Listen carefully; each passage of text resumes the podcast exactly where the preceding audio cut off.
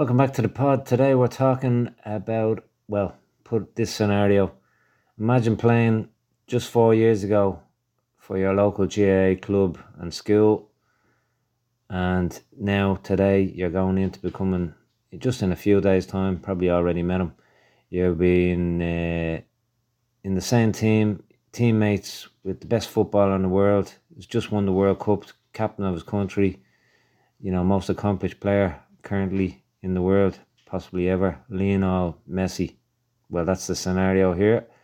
Yep, the next player we're talking about today is Ryan Carmichael. He's 22 and four years ago he was playing for his local school side, St. Patrick's, and also Madden Raparees. Born the 3rd of August 2001 in Armagh, he played with his local football soccer side, Loughgall who are a third division side in Northern Ireland League Pyramid in their youth setup until the end of 2017. Then in 2018, he moved to Northern Ireland's second division side. Um, were a top side in the past and probably will be again. Portadown as a 16 year old, initially in their youth, but his talent pushed him straight into their senior setup short time later that same year and by the time he left in 2020, he had amassed in the region of 63 senior appearances with eight goals in all competitions, which in itself is very impressive, seeing as he was only 18 at that stage when he left. And yeah, at 18, you're thinking he's had such a good career in the second division in Northern Ireland. Obviously, he could go up to the top tier in Northern Ireland or somewhere else, um, playing first team football in England or the Republic of Ireland, maybe, or Scotland, probably England or S- Scotland. You know, obviously his career eighteen, he's going going higher than the second division Northern Ireland. Nothing wrong with being in the second division Northern Ireland at all. Um, just saying, he's eighteen. His trajectory is is higher, but he makes.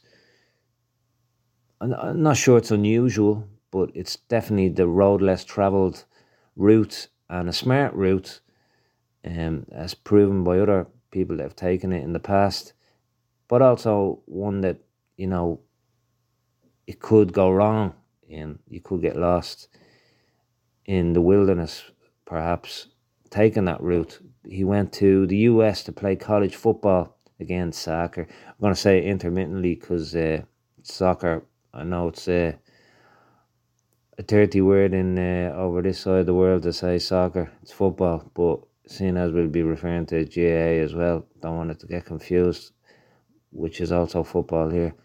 Um, so he took a four-year scholarship in business analytics, I believe, which is impressive, which uh, Hofstra University in New York.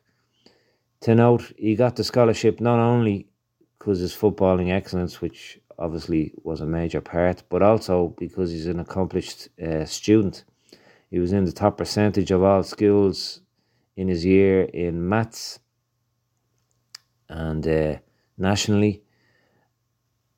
And the move showed he was brave and more so because it was start of COVID, it also showed guts that he moved away from his family, security, um, you know, a possibly easier path to professional football, but he wanted to get a, a, a you know an education as well because you know he's a smart dude uh, academically as well. So in COVID, you're not knowing when you could get to see your family again. Everything was getting locked down, etc., etc. Uh, with zero certainty around anything, playing time included, college included. So to, to move in that time, it's brave move anyway, but to move in that time, you know, really, really shows balls because uh, it could have been all a wasted venture, you know. Obviously, the start of COVID, we didn't know how much upheaval it was going to be, but, you know, it was definitely uncertain times. So, yeah, very, very brave as well as, you know, what proved to be a very smart move. Uh, obviously paid off to date. Really, given he had choices, it didn't, you know, wasn't a bad outcome like worst case scenario, he would have come out with a college qualification. Then he could have moved forward with that or gone back into the pro game after being out of the pro game for a few years. Um, he could have moved back into the pro game at home with that qualification in his back pocket or elsewhere at a high level. Um, because again, he's only 22 now. Best case scenario um, was he went into the MLS draft and hopefully got drafted to a team, any team really, that would be a great scenario. Um, but even at that best case scenario, he exceeded the best case scenario because not only did he get drafted, but he got drafted to Inter Miami, probably the most famous club in the US now. Not probably, they are the most famous club in the US now.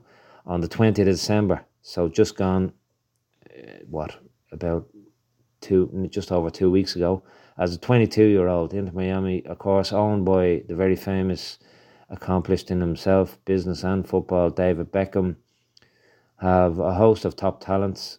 But again, Messi being the most, uh, the best player in the world, it's it's not even arguably it's a definite. You know, he's accomplished more than anyone possibly ever in football, but definitely in the current era. Uh, you know, I believe prior to the move as well, Messi was his favourite footballer.